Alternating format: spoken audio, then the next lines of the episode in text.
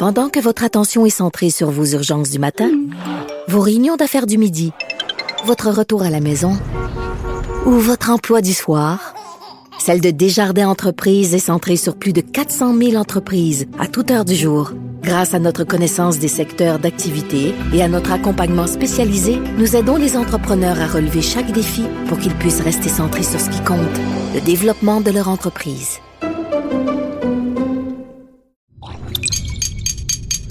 Cube Radio. Sophie Durocher. Sophie Durocher. Sophie Durocher. Mon nom est Sophie Durocher. Sophie Durocher. Des opinions éclairantes qui font la différence. Cube Radio. Bonjour tout le monde, bon mercredi. Donc c'est maintenant euh, officiel, vous le savez, en France, euh, le candidat d'extrême droite, Éric Zemmour, est candidat pour devenir président de la République et évidemment est revenu en mémoire à beaucoup de gens. Un moment où euh, l'actrice québécoise Anne Dorval avait confronté Éric Zemmour dans une émission de télévision. C'était à l'émission On n'est pas couché. C'était en 2014. Anne Dorval était là pour présenter un film ou un autre dans lequel elle jouait. On imagine évidemment un film de Xavier Dolan et elle était s'était retrouvée sur le même plateau donc de télévision qu'Éric Zemmour qui a commencé à débuter toutes sortes de, de vraiment de, de, de, déclarations provocantes au sujet euh, du mariage homosexuel, des femmes, du droit de vote des femmes. Et on se rappelle de la réaction, mais vraiment consternée d'Anne Dorval. Donc, je voudrais rendre hommage aujourd'hui à la réaction absolument savoureuse d'Anne Dorval. On en écoute un petit extrait. Je sais pas, je, je vous connais pas beaucoup, mais de, de ce que j'entends là euh, sur le droit des femmes, de sur le vote des femmes, sur le droit des homosexuels, sur le droit des homosexuels de pouvoir se, se marier. Euh, de, Ah bah oui, euh, je, je peux pas comprendre. euh, Euh, oui, c'est normal. C'est très, en tout cas, c'est traditionnel. C'est traditionnel. Oui, en général, dans votre milieu d'actrice, on dit tout. Ah non, non, non, c'est pas juste dans mon milieu d'actrice. Ah non, non, non, non, non, C'est pas du mépris, c'est de la Ah oui, c'est du sociologie. mépris. alors, non, mais Zemmour, c'est je comme savais pas si- qu'il y avait une majorité si d'acteurs acteurs en pas France, hein, de Non, non, réfléchir. mais là, Alors, c'est pas comme, c'est comme si vous étiez en train de dire que les acteurs ne sont pas capables de réfléchir. Puis après, elle prend la défense du Québec, Anne Dorval, parce qu'Éric Zemmour euh, lui dit, ben, c'est impossible qu'au Québec, tout le monde pense euh, comme vous. Et Anne Dorval, avec raison, dit ben non, au contraire, au Québec, on est très ouvert justement aux homosexuels puis aux femmes. Vous connaissez pas le Québec du tout, donc euh, je voulais euh, souligner ça aujourd'hui, faire un petit clin d'œil euh, à Anne Dorval et surtout rappeler à tout le monde. Vous le savez, je commence mon émission avec un ben voyons donc. Et s'il y a quelqu'un qui, chaque fois qu'il ouvre la bouche, on a envie de pousser un grand ben voyons donc, c'est bien Éric Zemmour. De la culture aux affaires publiques. Vous écoutez Sophie Durocher. Cube Radio. Le mouvement Québec français fait vraiment un cheval de bataille, son cheval de bataille de l'anglicisation euh, rapide de Montréal et en particulier euh, ce projet donc de céder l'ancien hôpital Royal Victoria à l'université McGill. Il tire la sonnette d'alarme en disant écoutez, on va vraiment créer une sorte de cité-État anglaise, euh, anglophone, en plein cœur de, de Montréal. On va parler de tout ça avec Maxime Laporte, qui lui est président du mouvement Québec français. Monsieur Laporte, bonjour.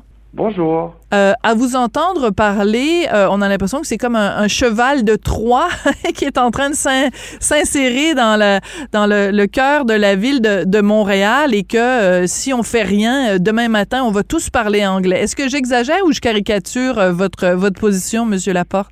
Vous caricaturez peut-être un peu, c'est vrai, mais en même temps, écoutez, sur le temps long, ce que vous dites est tout à fait juste et exact. C'est-à-dire que, vous savez, ça donne quoi de renforcer notre politique linguistique, de faire une réforme de la loi 101 si on n'a pas une vision cohérente et structurante de l'avenir du français, si on échoue à faire au fond, à établir un environnement linguistique et institutionnel qui soit normal. Parce que vous savez, il suffit pas de parler, d'apprendre une langue pour qu'elle vive. Pour qu'une langue vive, il faut qu'elle soit vécue, il faut qu'elle soit la langue commune du milieu où on évolue. Et dans quel milieu on évolue?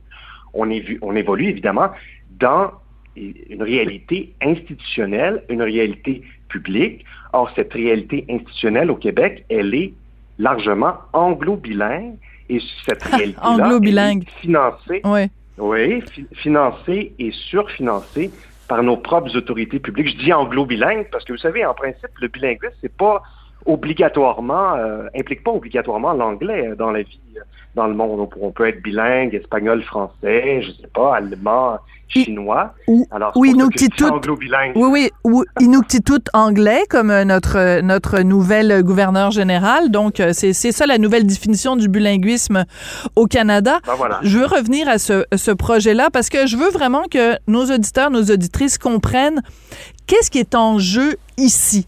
Euh, pourquoi, pour vous, euh, au mouvement Québec français, puis je sais qu'évidemment au PQ, euh, c'est aussi un cheval de bataille, pourquoi ce serait si grave si, en effet, on va de l'avant et qu'on cède l'ancien Royal Vic à l'Université McGill? Qu'est-ce qui est en jeu ici, Monsieur Laporte?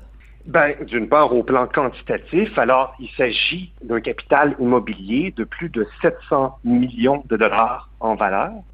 Et donc, c'est un élément qui appartient en principe au parc immobilier public. Hein.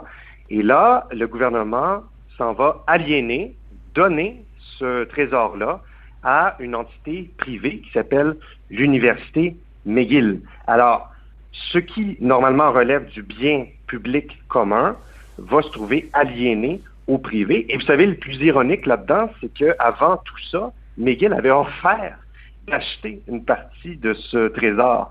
Euh, et là, ben, au fond, on va, on a choisi de, d'en faire cadeau euh, littéralement. Donc ça, c'est, si vous voulez, au plan des chiffres, au plan du, de l'argent sonnant. D'accord. Ensuite de ça, euh, écoutez, ce qui est préoccupant là-dedans, c'est la situation du français et l'incidence négative que ce genre d'investissement, de surinvestissement de la part de notre propre gouvernement cause euh, à, la santé, au bilan de santé du français. Puisque, évidemment, en nourrissant l'empire méguilois et euh, la sphère institutionnelle anglophone à Montréal, on ne peut pas, ensuite de ça, euh, s'imaginer qu'on va faire du français la langue commune et qu'on, à tout fin qu'on va sauver le français au Québec.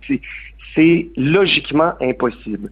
Alors, vous savez, il y a plusieurs brillants esprits qui ont proposé que, bon, les anciennes installations du Royal Vic servent, par exemple, à mettre en place une université internationale de la francophonie, euh, qu'on fasse des installations de nature écologique qui servent au bien, bien public commun. Ben, tout ça, en fait, n'a pas trop été discuté. C'est un peu comme si, sans débat, euh, on allait euh, automatiquement remettre le tout à McGill, en vertu de quoi, c'est difficile à expliquer, un privilège colonial peut-être. Hmm. Je vais vous poser une question très claire, Monsieur Laporte. Est-ce que vous croyez que la CAQ a vraiment le français à cœur et qui sont vraiment euh, inquiets de l'anglicisation du Québec et de Montréal en particulier? Je pense qu'ils ont, ils éprouvent un sentiment d'inquiétude qui est sans doute euh, tout à fait euh, vrai et je pense qu'ils sont honnêtes dans leurs intentions. Cela dit, le problème se situe sur le plan de la vision et de la compréhension de la dynamique linguistique. Encore une fois, si notre environnement linguistique et anglicisant, il est évident que le français ne peut pas s'imposer comme langue commune. Et dans ce, vaste problème, vous savez, le réseau de nos établissements d'enseignement post-supérieur, les cégeps universités, c'est extrêmement structurant pour ce qui est du statut de la langue, pour ce qui est de faire du français la langue commune. C'est la porte d'entrée, évidemment, vers le marché du travail. Et euh, vous savez, Frédéric Lacroix, récemment dans le journal, euh, démontrait euh, une fois de plus que, eh bien, ce, le milieu des universités et des, de l'éducation supérieure devient une véritable business, puisqu'à toute fin pratique, là, c'est rendu que eh bien, l'accueil d'étudiants étrangers devient une véritable manne. En fait, ça constitue même une des principales sources de revenus des universités. Et vous l'aurez compris, avec la complicité même d'Ottawa, eh bien, euh, une masse critique de, cette clientèle d'étudiants étrangers euh, ne parle pas français et, en l'occurrence, se trouve à aller fréquenter des institutions de langue anglaise euh, Ouais. et pour ensuite de ça espérer obtenir un statut d'immigrant permanent. C'est assez décourageant et euh, dans votre communiqué, vous vous rappelez des chiffres qui sont quand même importants. Vous dites les universités anglaises au Québec, McGill évidemment et euh, les autres Concordia, mais euh, vous dites McGill reçoivent déjà un financement public qui correspond au triple du poids démographique de la communauté québécoise de langue anglaise. Autrement dit, le gouvernement est déjà en train de surfinancer les institutions de langue anglaise. Bon, évidemment, pendant ce temps-là, euh, les francophones hors Québec euh, crient famine. Ça, personne, euh, personne en parle. Mais juste, juste de se concentrer là-dessus, sur le fait que au Québec, je veux dire, les, les, t'es un anglophone au Québec, là, t'es, t'es, t'es une université, tu veux faire des études postsecondaires, t'es, t'es, you're laughing all the way to the bank. Eh bien oui, tout à fait. Et puis souvent, quand on pense en fait à ce que les experts appellent la sous-complétude institutionnelle, le sous-financement des institutions de langue française, on- vous savez, on pense souvent à la situation des francophones au Canada anglais, hors Québec. Mais en fait, c'est une réalité canadienne d'un océan à l'autre, puisque même au Québec, eh bien, euh, si vous voulez, la population de langue française, la majorité québécoise de langue française, en fait, ces institutions sont publiques, sont sous-financées. Euh, vous savez, les universités anglaises bénéficient d'un avantage qui est à peu près d'un facteur 4 en proportion du poids démographique de la communauté euh, anglaise euh, au Québec. Et donc, juste pour le dire très concrètement, Oui. euh, pour ramener ça à un individu. Donc, dans l'île de Montréal, un étudiant qui étudie en anglais va bénéficier de 56% de plus de fonds d'immobilisation qu'un étudiant qui étudie en français selon Frédéric Lacroix. Alors, c'est une ségrégation, en fait, une Ben espèce oui. de ségrégation, je peux pas dire des trop gros mots, mais quand même, c'est une espèce de ségrégation linguistique institutionnelle qui ne dit pas son nom. Oui. Euh, Il y a un autre point qui est important qui a été soulevé par euh, un monsieur Rousseau, puis vous me pardonnerez parce que j'oublie euh, momentanément son prénom, euh, qui est professeur à l'Université McGill et qui, dans les pages du Journal de Montréal, Journal de Québec, oui, il a, euh, il a écrit euh, un texte en disant, ben écoutez, moi, euh, je suis prof à McGill et je suis entouré de collègues, même des doyens de différentes facultés qui ne parlent pas un mot de français. Donc, des Michael Rousseau à l'Université McGill, il y en a plein. Donc, on a la difficulté à comprendre, Monsieur Laporte, comment se fait-il que le gouvernement re- redonne à McGill alors que McGill ne fait pas même le minimum vital pour le français. Il me semble qu'au moins le gouvernement de M. Legault devrait dire, OK, on va peut-être vous donner Royal Vic, on va peut-être vous donner euh, tout plein de financements, mais d'abord, pouvez-vous vous assurer au moins que votre personnel parle français? Oui. Euh, en passant, c'est sans doute pas Guillaume alors si on parle de, de l'université. Mais je pense que vous parlez du professeur de, en psychologie. Oui, c'est ça. Qui avait très courageusement publié cette, cette fameuse lettre ouverte. Il parlait de la Montréal. madame, de la madame anglaise chez Eton, là. En tout Oui, cas, je vais mais retrouver son nom. temps- Oui. Oui, tout à fait. En même temps, euh, euh, écoutez, euh, il s'agit pas, il suffit pas de se faire servir en français hein, dans notre pays. Ça, c'est une mentalité, si vous voulez, de minoritaire, voire de, je dirais même de coloniser. Le but de la loi 101, puis notre, notre grande aventure collective, c'est d'établir, vous savez, un pouvoir français en Amérique du Nord. Ça, ça veut dire que notre environnement institutionnel soit eh bien, largement de langue française, si bien que la langue française soit, comme le disait Camille Lorrain et la loi 101 elle-même, la langue normale et habituelle de la vie en collectivité, la langue commune. Là, au fond, nos propres autorités publiques, avec nos propres impôts, investissent dans notre anglicisation institutionnelle, OK? Et là, après ça, on prend des airs surpris lorsque des Michael Rousseau de ce monde affirment qu'ils peuvent vivre des décennies à Montréal sans parler un très mot de français, hein?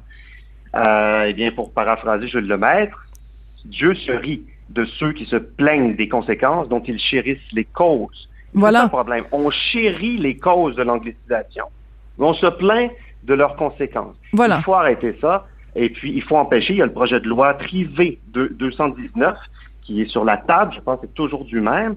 Il faut, j'invite les députés de l'Assemblée nationale à voter en, en, en leur âme et conscience, à s'opposer à ce projet pour, en tout cas, peut-être tenir une discussion sérieuse, une commission sur l'enjeu dont on parle aujourd'hui.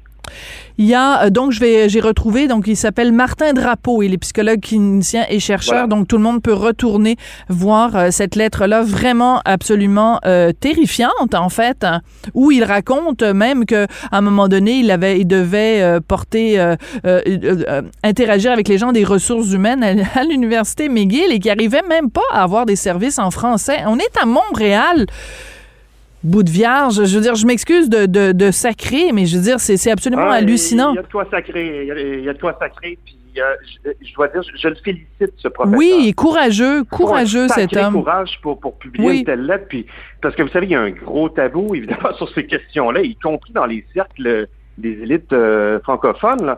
Vous savez, c'est absolument hallu- hallucinant, par exemple, que les recteurs d'universités françaises au Québec ne euh, sonnent pas l'alarme là-dessus devant Mais cette oui. injustice qui est celle du sous-financement de leurs propres institutions de langue française par rapport au surfinancement éhonté par nos propres gouvernements et euh, aussi par Ottawa qui joue un rôle euh, majeur là-dedans, vous savez. Donc, le surfinancement des institutions de langue anglaise. Vous savez, puis, puis tout le monde est comme gêné, tout le monde. Écoutez, c'est c'est pas. Moi, je trouve ça irresponsable. C'est irresponsable parce que la résultante de tout ça, c'est quoi? C'est que Montréal s'angli- s'anglicise. Vous savez, le, le français, le statut et la vitalité du français en souffrent euh, gravement. Euh, on est sur le point, pour ce qui est des francophones, même de langue d'usage, on est sur le point de tomber sous la barre des, des, euh, des, des symboliques des 50 Mhm. Et puis, le milieu du travail s'anglicise. Et puis, vous savez, tout est dans tout, comme disait Raoul Duguay. Oui. Et euh, ben en tout cas, moi j'ai vécu pendant euh, un an au coin de euh, la rue Peel et de la rue euh, Sherbrooke à Montréal. Et euh, ben écoute, tous les commerces là. Les, les petits cafés, tous ces trucs-là, là, tous les commerces qu'il y a autour, c'est rempli de commerces où on s'adresse à nous uniquement en anglais. Et quand on se plaint, on se fait dire, well, you know, it's uh, McGill, uh, the students, uh, they only speak English, ou alors, euh, tu sais, des gens qui viennent de, de, de partout à travers le monde et que la seule langue euh, qui- qui- qu'ils peuvent utiliser à Montréal, c'est l'anglais. Donc, si on continue à faire, à laisser grossir McGill, on va laisser grossir aussi tout l'environnement autour de McGill qui va encore plus s'angliciser. Il y a un café où j'allais, je sais que ça a l'air anecdotique, là, mais je veux dire, leurs employés ne parlaient même pas français. Ils s'en foutaient parce que leur, leur, euh, leur euh, clientèle, c'était à 99% des étudiants de McGill. Fait que Duduche, là, qui arrivait, qui voulait se servir en français, ça leur passait huit pieds par-dessus la tête.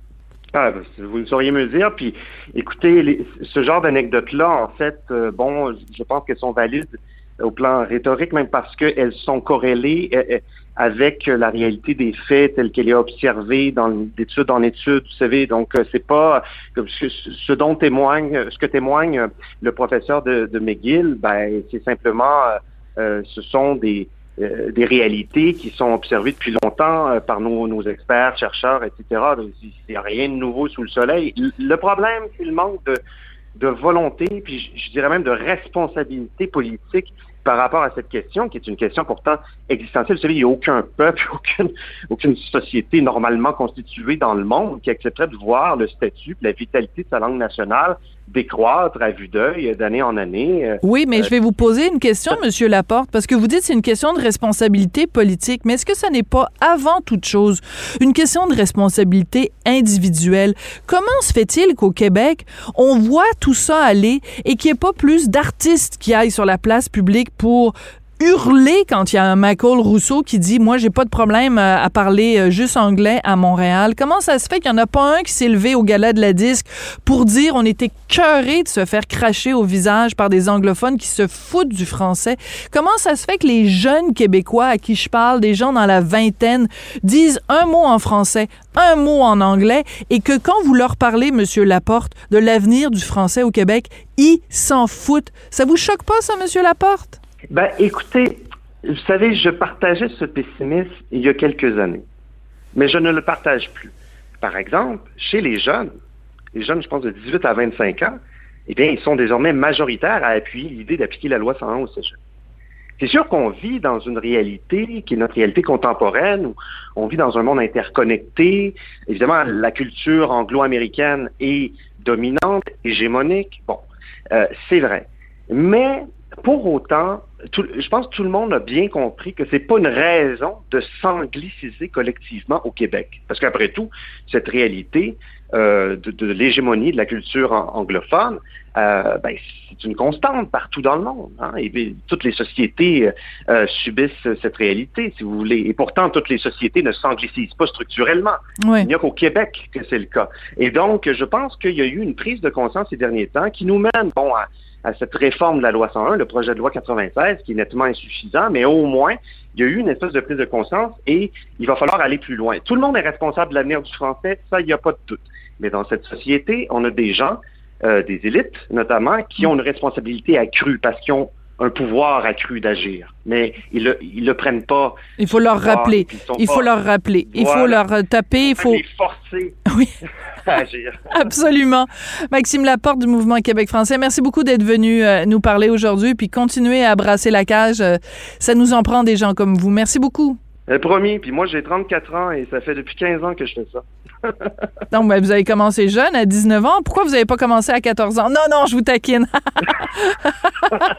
merci va être beaucoup. comme quoi les jeunes sont impliqués. Oui, c'est ça. Il y en a, il y en a qui sont impliqués. C'est sûr, il faut pas tous les mettre dans le même, euh, dans le même bateau. Vous avez tout à fait raison de le souligner. Quand il y en a qui s'engagent, euh, il faut le souligner et puis il faut les, les féliciter. Vous avez tout à fait raison. Merci, Monsieur Laporte. Au plaisir. Au revoir. Merci. Au revoir. Pendant que votre attention est centrée sur cette voix qui vous parle ici, ou encore là, tout près ici, très loin là-bas, ou même très, très loin. Celle de Desjardins Entreprises est centrée sur plus de 400 000 entreprises partout autour de vous. Depuis plus de 120 ans, nos équipes dédiées accompagnent les entrepreneurs d'ici à chaque étape pour qu'ils puissent rester centrés sur ce qui compte, la croissance de leur entreprise. Sophie Durocher. Une femme distinguée qui distingue le vrai du faux. Vous écoutez Sophie Durocher. Cube Radio. Les rencontres de l'heure. Marie-Claude Barrette et Sophie Durocher. La rencontre Barrette du Rocher. J'étais victime d'intimidation, mais je me suis jamais vraiment considéré comme une victime. J'ai jamais vraiment pleuré sur mon sort. Et puis, euh, j'ai commencé d'ailleurs les, arts martiaux, le, karaté à l'époque, pour pouvoir me défendre. Le dojo où je m'entraînais est devenu très rapidement l'endroit où je me sentais le mieux. Parce que je me rappelle, à l'école, ça allait pas bien. Alors, celui que vous venez d'entendre, c'est bien sûr euh, le sportif très connu, Georges Saint-Pierre, qui se confiait, qui se confie en fait à, à ma collègue Marie-Claude Barrette. Marie-Claude, c'est toute une entrevue avec Georges Saint-Pierre, euh, beaucoup de confidences et euh, un propos extrêmement important, un propos choc, hein?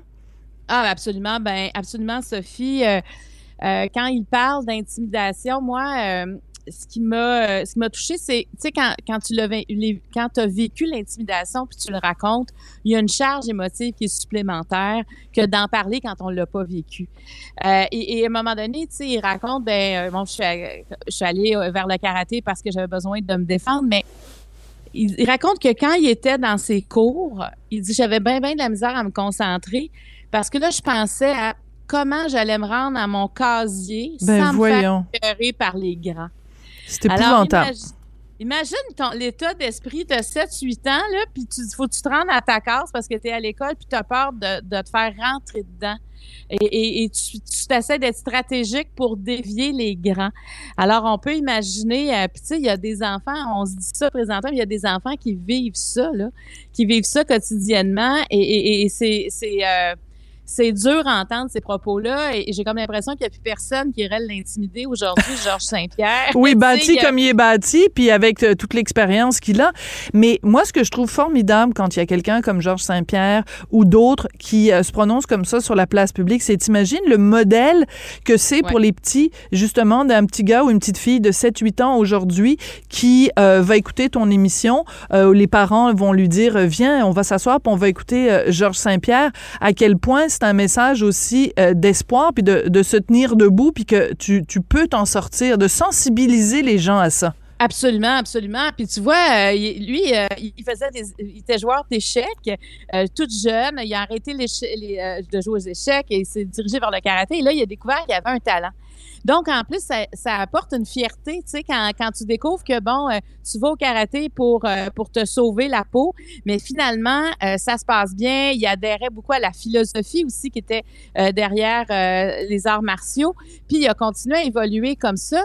Puis, puis, tu sais, euh, il l'a dit euh, dans plusieurs entrevues, puis il me l'a dit aussi, ce gars-là n'aime pas se battre. Alors, c'est... et, tu sais, les arts martiaux mixtes, c'est à peu près un des sports les plus violents quand on, quand on l'observe, quand on le regarde, tu sais, dans... Puis je lui ai fait parler de la fameuse cage, parce que les arts martiaux mixtes, ils se battent dans un... dans- c'est sur un... un- c'est un... le- la scène est octogone.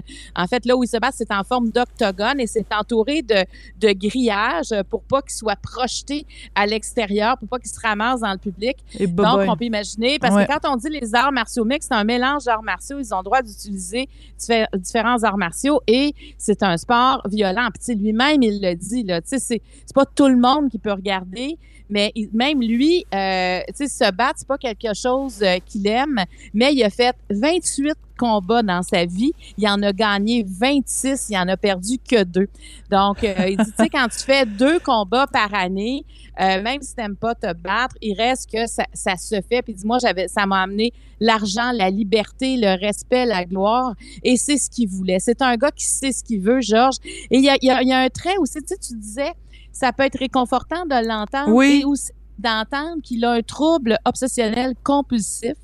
Euh, Georges Saint-Pierre. Un toc, hein? Et- un toc, absolument. Et lui, il a tout mis ça dans le sport. Donc, il vit très bien avec son toc parce que c'est son entraînement, c'est sa nutrition, c'est, tu sais, c'est- donc c'est sa philosophie de vie aussi. Je trouve qu'à plusieurs égards, c'est vraiment intéressant. Moi, j'aurais aimé lui parler pendant une heure. Là, tu sais, j'avais euh, 13 minutes, mais j'aurais aimé ça lui parler plus. Puis, tu sais, il faut pas oublier aussi que ce gars-là est une superstar à travers le monde. Ah, écoute, totalement. Écoute, moi, je, je suis allée faire un petit tour sur, euh, mettons, son compte euh, Twitter. Là, c'est euh, des, des, des, des milliers d'abonnés, mais c'est aussi vraiment, là, tu sais, plein de gens à travers le monde qui, qui le connaissent. Là, c'est un George St. Pierre. Ah ouais, il y a 3,5 millions de personnes qui le suivent sur Instagram. Ouais. C'est énorme, là. Euh, puis, tu vois, moi, il venait à l'émission pour parler de commotion cérébrale. Parce que, évidemment, quand un sport euh, violent comme ça, tu sais, puis euh, je veux dire, souvent, lui, il n'a jamais terminé, euh, il n'a jamais euh, eu de KO directement, mais on sait qu'un KO, c'est une commotion cérébrale. Alors, on, puis il a, il a été secoué, là, il a fait un, là, il, a, il, a, il a combattu Hendrix en 2013, il a, il a gagné ce combat-là, et il dit, j'étais pas bien, tu sais, il dit, j'étais pas bien, ni sur le plan personnel, ni sur le plan professionnel, j'ai fait ce combat-là, et pendant le combat, il a tellement eu de coups à la tête même pendant le, le, combat, il a perdu la mémoire. Il y a un grand bout qui se souvient même pas de ce qui s'est passé dans Incroyable. l'arène. Alors, on peut, euh, on peut imaginer ce que ça fait au cerveau. Puis, on avait Dave Ellenberg, euh, qui, est, euh, qui est neuropsychologue, neuropsychologue c'est ça, il, qui venait expliquer l'impact sur le cerveau d'une commotion cérébrale parce que Là, je veux quand même parler de ça, Sophie, parce que la glace s'en vient dehors. là. Le verglas, Oui. la neige, on fait des chutes. Et c'est important parce qu'on a l'impression que les commotions cérébrales sont beaucoup, euh, sont beaucoup, c'est beaucoup les sportifs, tu sais, qu'il faut que tu fasses du sport, puis il faut que ce soit, euh, qu'il y ait des impacts, mais non, ça peut être beaucoup plus beaucoup plus euh, facile que ça, avoir une commotion cérébrale. Il faut, faut bien comprendre que c'est le cerveau qui se promène, qui cogne Orc. sur les parois euh, Ouais. du crâne. Alors, euh, alors, on a parlé de ça. Puis Georges Saint-Pierre, je pense que c'est accepté l'invitation. C'était vraiment parce qu'il voulait parler et en savoir plus, parce qu'il s'inquiète sur son état. Parce qu'il dit, lui, moi, présentement, je ne sais pas combien de commotions cérébrales j'ai eu, mais c'est sûr, j'en ai eu plusieurs. Ben, 28 combats, il y en a dû en avoir une coupe là-dessus, là. Hey, mais en, puis il dit, tu sais, pour le moment, je vais bien, mais je peux te dire que j'ai des collègues euh, que ça paraît qui ont eu plusieurs commotions cérébrales, tu sais, qui ont, qui, ont, qui ont des impacts importants. Mais le, le problème des commotions cérébrales, c'est cumulatif. Et plus que tu en as, ben plus que tu peux avoir des conséquences en vieillissant. Donc, un vieillissement prématuré. Et, et, ça, et c'est sûr que ça fait peur aux sportifs parce que quand tu en as eu plusieurs, ça peut, tu sais, tu peux avoir euh, une démence qui va arriver plus vite. Tu as des problèmes de mémoire beaucoup plus rapidement. C'est des gens qui vont avoir aussi une variation de l'humeur, qui vont avoir des états dépressifs euh, plus fréquents. Mais, euh, mais pour, tout, pour toutes nous là, qui pourront qui vont débouler nos marches d'escalier là, ou quoi que ce soit, là, euh, dès qu'il y a des, euh, de la fatigue ou euh, des maux de tête anormaux, il faut aller consulter. On avait Heidi Ellinger, la photographe. Oui, oui, oui. Elle a Oh. eu une commotion, elle? Ben oui, écoute, Heidi jouait, ben, elle jouait au tennis euh, il y a, il y a 5-6 ans avec une amie, puis en, double, et son amie, par, euh, par accident, l'a frappée à la tête avec la raquette. Et, euh, tu sais, elle était sonnée, mais bon, elle a pris euh, des, des pilules pour des antidouleurs. Elle a continué. C'est une semaine plus tard, elle était dans sa voiture et rien n'allait. Et là, elle s'est rendue à l'hôpital, et là, ils ont dit, ben écoute, tu as une commotion cérébrale. Wow! Et elle a dû rester des mois euh, chez elle, pas d'écran, couchée à terre, noir, tranquille. Ah oui, tout à fait, ça n'allait pas du tout, du tout. Euh, et, et, euh, et maintenant, tu vois, même quand elle est venue en studio vendredi dernier, elle dit juste, je- elle s'est cognée la tête la veille en se relevant sur, tu sais, elle s'est penchée, puis elle s'est cognée la tête sur le dessous d'une table, puis elle dit, je suis encore sonnée de ça. Ben, Donc, elle- voyons donc. Ouais, elle a encore beaucoup de problèmes. C'est encore invalidant pour elle, la commotion cérébrale. Donc, ben, je me disais, je trouvais c'était important d'en parler parce que je trouve qu'on néglige ça. Si quelqu'un nous dit qu'il a fait une commotion cérébrale, là, cinq ans plus tard, on a envie de dire, ben là, tu dois être correct, là. Mais non, ça, ça, ça dépend de l'ampleur. Puis, comme elle dit avant, elle faisait du, elle a fait du sport longtemps. Elle dit peut-être que j'en ai eu des petites. Puis celle avec la raquette, c'était comme la, celle qui est venue, euh, qui est venue trop secouer euh, ma tête. Mais c'est vraiment intéressant. Et Dave Ellenberg, là, il a écrit deux livres lui, sur les commotions cérébrales. Et euh, il est fascinant quand il en parle parce que c'est un univers qu'on ne connaît pas non, encore. dont on parle pas assez. On commence quand même à en parler euh, beaucoup plus, mais euh, il reste encore beaucoup, beaucoup de choses à apprendre dans ce domaine-là, ouais. Ah ouais, ouais. Puis comme parents, là, sais, on a des jeunes qui font du sport, c'est important, tu sais. Puis euh, c'est parce que des fois, on a comme l'impression euh, que, que c'est un mal de tête, puis on reprend. Non, non. Puis tu sais, comme dans le football américain, ils sont ultra sévères. Je veux dire, euh, dès qu'il y a un doute, euh, le joueur est retiré. Je pense qu'ils ont donné l'exemple à d'autres associations sportives de ne pas. On peut pas, on peut pas niaiser avec euh, dès qu'il y a- une présumée commotion cérébrale, les conséquences sont trop graves. On l'a vu aussi avec Crosby au hockey, qui a eu plusieurs commotions cérébrales, puis on a toujours peur que la prochaine soit la dernière, parce que ça peut être fatal aussi une commotion cérébrale quand on en a plusieurs. Alors, c'est, euh, c'était bien, bien intéressant. Fait que pour venir à Georges Saint-Pierre, il a vraiment participé. Puis c'était drôle parce qu'il appelait docteur, docteur Ellenberg. Là, il voulait vraiment euh, qu'il réponde à ces questions. Puis lui, euh, même euh, comme sportif en 2016, avec trois autres collègues, euh, ils ont mis une association sur, euh, sur pied pour euh, protéger les combattants des arts martiaux mixtes parce que c'est un sport qui est violent, puis c'est, c'est sûr que le corps écope beaucoup. Et il y avait là-dedans, entre autres, faut reconnaître l'impact des commotions cérébrales. Ben voilà. Faut protéger des commotions cérébrales. Absolument.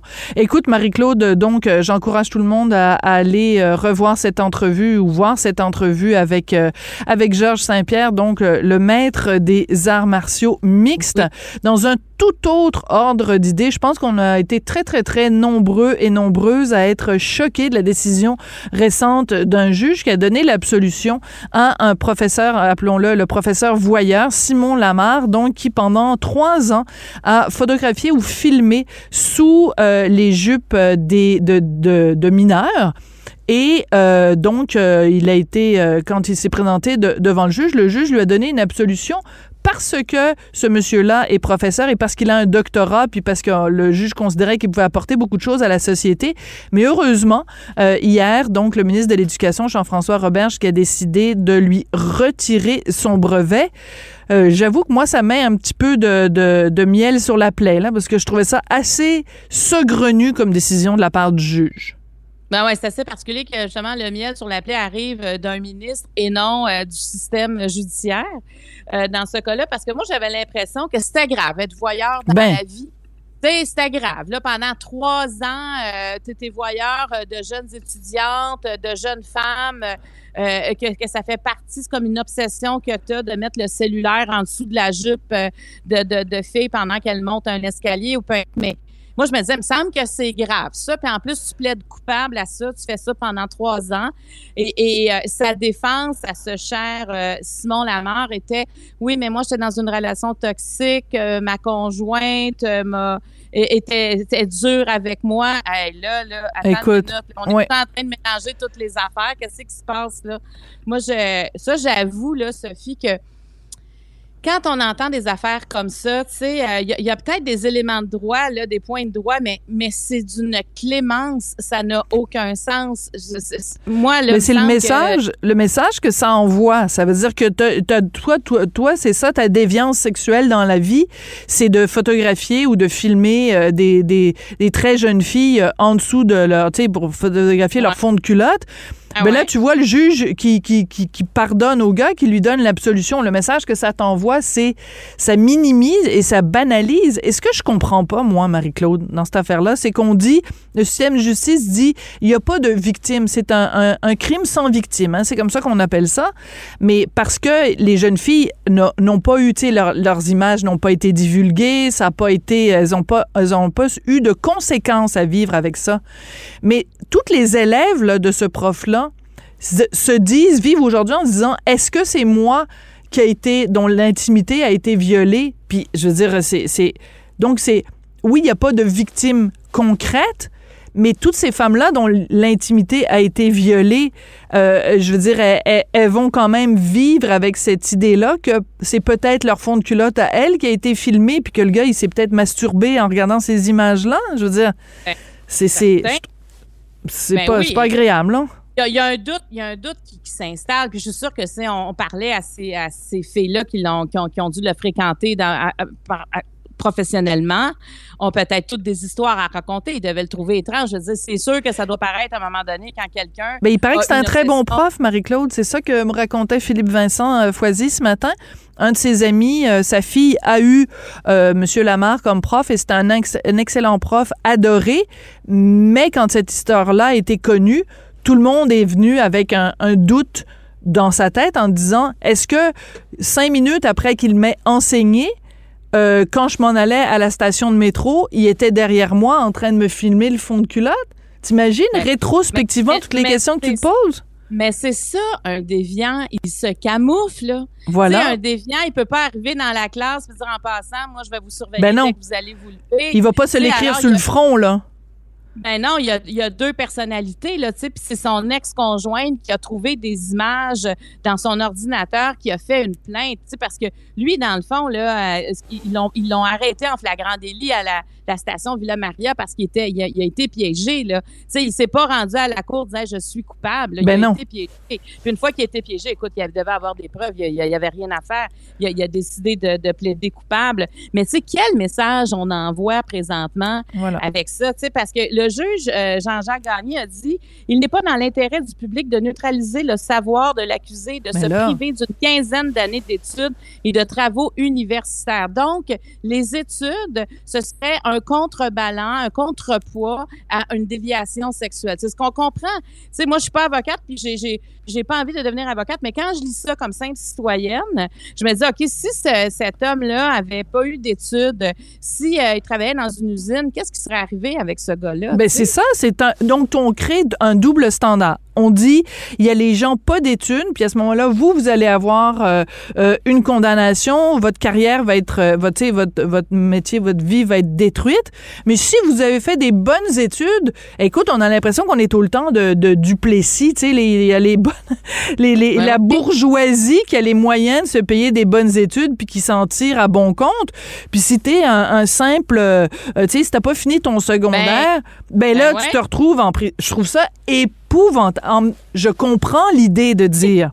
Je comprends l'idée de dire il faut pas que la société se prive des, des- des- des savoirs de quelqu'un, mais qu'est-ce qui dit que le gars, s'il avait pas eu d'études puis qu'il était, mettons, excellent dans son domaine, mettons que c'est le meilleur plan- plombier de la rive sud, imagine le juge qui dit ah ben là, faudrait pas que les gens de la rive sud se privent de l'expertise de ce gars-là, c'est le meilleur plombier de la rive sud. Ben on n'entendra jamais un juge dire ça. Écoute Marie-Claude, je suis désolée, c'est tout le temps qu'on a. Ben, écoute, ça a passé très, très vite, mais Ben, comme toujours. Mais ça fait du bien d'en parler. Ça fait du bien de sortir le méchant. Absolument. Ben, c'était un plaisir, Sophie. Merci. Merci, un plaisir renouvelé qu'on va renouveler demain. Merci beaucoup, Marie-Claude. Bye. Pendant que votre attention est centrée sur cette voix qui vous parle ici, ou encore là, tout près ici, très loin là-bas, Ou même très, très loin. Celle de Desjardins Entreprises est centrée sur plus de 400 000 entreprises partout autour de vous. Depuis plus de 120 ans, nos équipes dédiées accompagnent les entrepreneurs d'ici à chaque étape pour qu'ils puissent rester centrés sur ce qui compte, la croissance de leur entreprise. Avertissement. Cette émission peut provoquer des débats et des prises de position pas comme les autres. Sophie Durocher. Bon, on va se le dire en commençant, je manque totalement d'objectivité face à ma prochaine invitée parce que j'adore Joël Langto. Je l'ai vue à plusieurs reprises, comme vous d'ailleurs, euh, dans différentes comédies musicales où elle était toujours étincelante, que ce soit dans Grease, dans Mamma Mia. Et bien sûr, c'était elle, la fabuleuse Mary Poppins de la comédie musicale qui avait été mise en scène ici par Serge Postigo. À chaque fois, comme comédienne, comme chanteuse, euh, elle est absolument fabuleuse et elle m'a complètement épatée parce que je suis allée voir euh, la première de la revue et corrigée 2021. Donc cette revue de l'année qui revient chaque année au théâtre du Rideau Vert. Elle est absolument fabuleuse dans différents personnages. Elle est au bout de la ligne. Bonjour Joël. Mon Dieu, bonjour! c'est donc ben une belle intro. une belle intro, hein? Puis je vous rassure, je dis pas ça à tout le monde. C'est vraiment très sincère, euh, Joël. Vous êtes toujours fabuleuse. Donc, parlons de Revue et corrigée 2021. Évidemment, une année qui a été marquée par la pandémie, mais il y a moyen quand même de parler de toutes sortes d'autres sujets. C'est quoi le, fun quand on est euh, comédien et, euh, et, chanteur de participer à une revue de l'année comme euh, Revue et corrigée? Moi, là, le côté révérencieux, le côté personnage, le défi aussi de trouver les petites les petits détails pour certaines imitations. Puis, tu sais, ça fait qu'à chaque année, en fait, c'est ma deuxième édition avec eux, mais quand même, il y a quelque chose, il y a vraiment un plaisir dans ça, là, d'aller, euh, d'aller comme repousser ses limites. Puis de, c'est vraiment un monde à part. C'est aussi une convention complètement différente de tous les autres spectacles aussi auxquels j'ai participé. Euh, il y a quelque chose dans l'ordre du défi aussi parce qu'il y a des textes qui rentrent deux semaines avant l'entrée en salle. Donc, euh, ouais, c'est très challengeant. Ah oui, donc vraiment jusqu'à la dernière minute, les auteurs peuvent vous envoyer un nouveau texte en disant écoute, il vient de se passer quelque chose dans l'actualité, il faut qu'on rajoute un numéro. Exactement. Ou on se rend compte que ah, tu sais dans la frénésie de la chose, on n'a pas le temps de se changer en coulisses euh, pour le prochain numéro, il faut rajouter quelque chose. Fait que là, OK, non, on s'installe. Ou, tu sais, il y a des choses qui sont coupées. Évidemment, on, teste un peu le matériel devant le public. OK, tu sais, ça, on est moins sûr de ce, ce gag-là. Ça, c'est trop long. Fait que jusqu'à la dernière minute, là, on est toujours, toujours en travail, en train de se revirer de bord. Donc, euh, c'est vraiment un contexte particulier, là. C'est sportif. C'est ça, parce que la comparaison qu'on fait parfois euh, par des, spectacles de revue de l'année comme ça, évidemment, on pense au bye-bye, mais le bye-bye, c'est enregistré, puis ils le refont pas 15 fois, puis ils font pas euh, euh, une matinée à, à, 4 heures, puis un autre spectacle à 7 heures et demie. Donc, vous, de le faire soir après soir sur scène, c'est un défi aussi de, de, de changement de costume. Vous avez combien de, de changements de costume pour revue et corriger? Mon c'est une bonne question, mais clairement, au moins je dirais 14, 14, aïe, aïe. Oui, oui, oui, là, c'est ça. Ça aussi, c'est une autre affaire. Là. Il y a comme un autre spectacle qui se déroule dans les coulisses entre chaque numéro. On est comme, on se croise un peu en sous-vêtements, tout le monde. Là, ok, fait que euh, c'est ça. Là, tu sais, c'est vraiment, euh, c'est ça. Tu sais, c'est sûr que le fait de le faire sur scène, de le faire 30, même 40 fois probablement au niveau des représentations, euh, c'est un challenge, tu sais, parce que bon, évidemment aussi dans le dans le comique, dans la comédie, il y a comme quelque chose à aller retrouver soir après soir, dans le plaisir de faire c'est réinventer un peu la blague, la faire redécouvrir aux gens. Euh, on n'est pas nécessairement des humoristes non plus, tu sais, on n'a pas cette expertise-là, donc euh, il y a quelque chose de qui est déstabilisant, fait que qui, qui ça nous fait travailler comme interprète là. C'est très, comme j'ai dit tantôt, c'est sportif, on aime ça. Oui, puis le côté irrévérencieux, c'est la première chose que vous avez euh, mentionné. C'est sûr qu'on n'a pas envie de faire une revue de l'année en étant gentil avec tout le monde. C'est il faut qu'il y ait un aspect un peu cynique, un peu écorché des gens, sans être méchant quand même. Et d'ailleurs, un des personnages que vous faites, puis je veux pas vendre de punch en tant que tel, mais juste l'idée du personnage, c'est euh, Louise Sigouin, la sexologue qu'on adore de Si on s'aimait. Comment vous vous préparez? Parce que votre imitation est tellement parfaite, Joël. On a l'impression de l'avoir sur scène avec nous. C'est, ça doit être des heures à l'observer, puis à regarder en boucle l'émission pour arriver à la limiter sans que ce soit méchant, mais que ce soit fidèle, puis que les gens la reconnaissent euh, en, deux secondes quand vous arrivez sur scène, là. mais là, j'ai un scoop. Hein? Louise Sigouin, c'est ma thérapeute depuis cinq ans. Donc, euh, je la connais très bien. Non. Et là, oui, avant même que l'émission sorte, donc moi, je la connaissais déjà. J'adore Louise. C'est une de mes personnes préférées sur Terre. Euh, et, là, quand, bon, c'est devenu l'actualité, veut, veut pas l'émission et tout ça, puis que ça a été nommé que probablement qu'il y aurait des sketchs sur Si on s'aimait, Là, moi, j'ai tout tassé, puis j'étais comme, non, mais là, vous comprenez pas, là, moi, il faut absolument que je fasse Louise, là, tu sais. Fait que, tu sais, oui, j'ai écouté un petit peu les émissions, mais faut dire que je l'avais en tête, là, tu sais, euh, je l'avais en tête. Mais je n'en reviens pas. C'est en effet, c'est tout un scoop que vous nous donnez là, Joël. J'adore ça. Donc, ça veut dire que vous aviez même pas besoin de visionner les émissions puisque vous l'avez eu, excusez-moi l'expression, mais dans votre face pendant, pendant longtemps, là. Oui.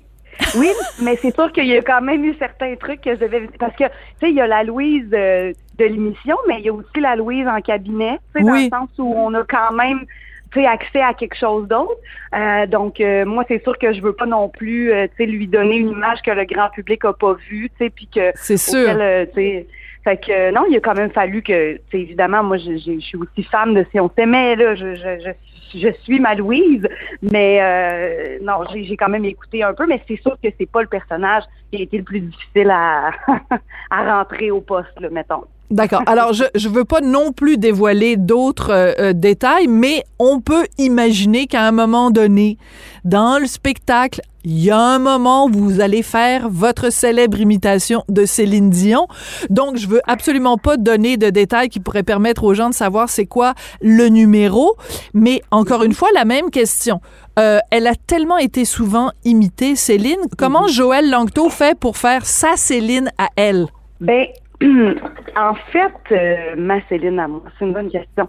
J'ai, faut dire que moi, Véronique Clavon, qui était, euh, bien installée à la à Revue Corrigée depuis des années, moi, ça a toujours été quelqu'un qui m'inspirait énormément, une artiste, multidisciplinaire qui m'inspirait. Puis, tu sais, aujourd'hui, c'est vraiment, euh, tu sais, pour moi, c'est, c'est, c'est, c'est symbole de quelque chose que je, que je la retrouve sur les planches pour euh, Revue et Corrigée 2021. Puis, tu sais, pour moi, c'est certain que euh, il y a beaucoup de ce que Véronique Claveau fait dans Céline que moi, j'ai, qui m'a comme un peu donné les guides pour aller chercher la Céline. Après ça, je pense que j'ai un côté un petit peu, euh, un petit peu déjanté, un petit peu Fofolle. euh, clownesque, Ouais, fofolle. allons-y.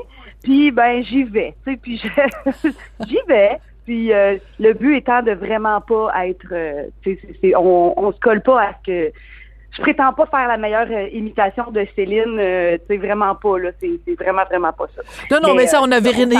Oui, c'est ça, on a Véronique Dicker aussi euh, pour ça. Mais l'idée, c'est pas de faire une imitation, c'est de, de faire une sorte de caricature, en fait. C'est ça. C'est là, c'est là qu'on s'amuse euh, aussi. Exact. Et c'est là que vos talents de chanteuse rentrent parce que vous pourriez être simplement une comédienne, mais il se trouve que vous êtes une fabuleuse chanteuse. Et euh, on l'avait vu, par exemple, dans Mamma Mia, où c'était absolument euh, extraordinaire. Donc, c'est ça aussi qui vous permet d'aller euh, chercher des personnages euh, vraiment dans, dans tout leur euh, dans tout leur petit recoin là. Ben, c'est sûr que, tu sais, je suis vraiment gâtée, là, avec Revue et Corrigée. C'est comme si ça regroupe vraiment, tu beaucoup des choses que j'aime faire aussi avec mon côté foufou, un peu irrévérencieux, tannante. Puis là, de pouvoir mêler à ça, ben, le jeu puis le chant, tu sais, c'est c'est comme tout est là, là pour s'amuser là. Donc, euh, tu sais, faut dire que j'ai été j'ai été vraiment chanteuse dans les dernières années au niveau des rôles. Puis puis là, ben, tu sais, moi, c'est ça. Revue et corrigée, ça fait longtemps, longtemps, longtemps que je, que je rêve de faire ça. Je sortais de l'école de théâtre, puis je les regardais, puis c'était Ah. comme, ah, si un jour, si un jour. Sais, c'est vraiment comme un petit plaisir. euh, c'était vraiment un petit rêve. Puis là, ben, fait que, tu sais, c'est ça. C'est c'est sûr que ça jumelle un peu, là, tous mes intérêts, puis euh, les choses que j'ai pu développer à travers les dernières années. Donc, euh, donc, je suis vraiment choyée de faire ça. Alors, je, je regardais, euh, j'ai tapé votre nom, hein, je vais être très honnête. Je vais aller sur euh, Google, j'ai tapé votre nom pour voir que- qu'est-ce qu'il y avait d'autre dans votre actualité. Puis là, il y a quelque chose qui marche pas, Joël. Je regarde ça, Ah bon? vous allez faire, ben oui, il y a quelque chose qui marche pas. À partir d'avril 2022, vous participez à un hommage à Michel Louvain, puis à partir de juin 2022, vous allez être dans Rock of Ages. Moi, j'aimerais ça voir votre horaire. Vous allez travailler comme une folle au printemps. oui, vraiment. Oui, puis oui, parallèlement à ça, je suis au doctorat en psychologie, puis là, je suis comme dans mes stages. Fait que oui, il y a comme un petit, un petit euh, quelque chose de, de problématique. Mais non, en fait, tout fonctionne très bien. Euh, D'ailleurs, c'est Joël Legendre qui est à la barre des deux projets Oui. pour euh, le printemps, puis on s'organise. Euh, Michel Louvain, il y a des dates Casino de Montréal un petit peu au printemps, puis ensuite, on prend une pause pour l'été, puis on revient un peu à l'automne. Donc, euh, c'est tout ça va, va très bien pouvoir euh, coexister. Alors, vous venez de le mentionner, puis je l'avais lu, puis je suis contente que ce soit vous qui ameniez le sujet. Vous êtes en train de faire un doctorat en psychologie. Moi, j'aimerais savoir, ça a été quoi votre parcours pour en arriver à dire, bon, ben moi, je suis comédienne, je suis chanteuse, mais je veux avoir comme un plan B. Et pourquoi votre plan B, dans votre cas, c'est la psychologie, Joël? Ben, j'avais toujours été curieuse de la psychologie plus jeune. Euh, C'était comme quelque chose que j'avais là en arrière de ma tête, un peu comme en fond. Euh, puis quand je suis sortie de l'école de théâtre, puis que j'ai commencé moi, euh, ben dans le fond, à essayer d'évoluer dans le milieu du travail, j'ai trouvé ça très très très très difficile. Euh, bon, tu sais, évidemment, on se le cachera pas, on le sait que c'est un métier extrêmement difficile. Il y a, il y a peu de, de, de, de gens qui ont le qui sortent. Il y a énormément de gens avec du talent, mais très peu finalement euh, vont euh, pouvoir euh, faire le, le métier. Euh, moi, j'étais très anxieuse et j'étais très euh, j'avais vraiment envie de pouvoir euh, finalement me, me sentir en action, puis mettre mon potentiel, puis mon intelligence à profit. Euh, puis je me sentais moins appelée là, par tu sais, euh, partir ma petite compagnie de théâtre, puis faire mes projets de mon côté. Moi, je, je c'était pas quelque chose qui m'appelait, puis j'avais vraiment, à un moment donné, c'était vraiment plus comme une crise existentielle, puis j'avais besoin euh, d'aller voir ailleurs si j'y étais finalement. Puis euh, j'ai commencé euh, mes études en psychologie un peu à tâtons en me disant, ben, tu sais, je veux juste aller investir une autre sphère de la vie, aller regarder un peu si euh, ça se concrétise finalement mon intérêt. Puis euh, j'ai commencé ça, ça fait dix ans environ. Puis finalement, ben évidemment, tu sais, quand on est un peu moins centré sur une seule chose, ben là, des fois, ça, les choses respirent un peu mieux. Puis ben là, ça s'est mis à un peu plus fonctionner, tu sais, du côté de ma carrière de comédienne chanteuse. Puis j'ai pu finalement euh, faire un peu là mon baccalauréat, puis ensuite le doctorat avec euh, des petits cours un peu comme à temps partiel. Mais là, on, rentre dans le vraiment dans le cœur, euh, dans le du sujet. Je savais que cette période-là euh, allait arriver un jour, mais voilà, donc j'entame mes internats et tout ça. Puis c'est sûr que là, ça, devient de plus en plus compliqué de jumeler tout ça, mais je compte bien me rendre au, à la ligne d'arrivée. Ben, en tout cas, moi, je trouve ça très impressionnant, puis j'ai euh, très hâte de pouvoir euh, vous présenter en disant je la trouve extraordinaire comme chanteuse, je la trouve extraordinaire comme comédienne et docteur Langto est une psychologue formidable. Ça a été vraiment un plaisir de vous parler, Joël. Merci, merci beaucoup. Le plaisir est, est pour moi. Et je rappelle à tout le monde qu'il y a des supplémentaires aussi, je pense c'est 27, 28, 29 décembre pour euh, Revue et Corrigé, donc au Rideau Vert. Vous m'avez fait beaucoup, beaucoup rire euh, quand je suis allée à la première lundi. Merci beaucoup, Joël. Merci à vous. Bonne journée. Et c'est comme ça que l'émission se termine avec un grand éclat de rire. Merci beaucoup à Jean-François Paquet à la mise en onde, à la réalisation. Merci à Florence Lamoureux à la recherche. Et ben, je vous dis merci beaucoup d'avoir été là et on se retrouve sans faute demain. Cube Radio.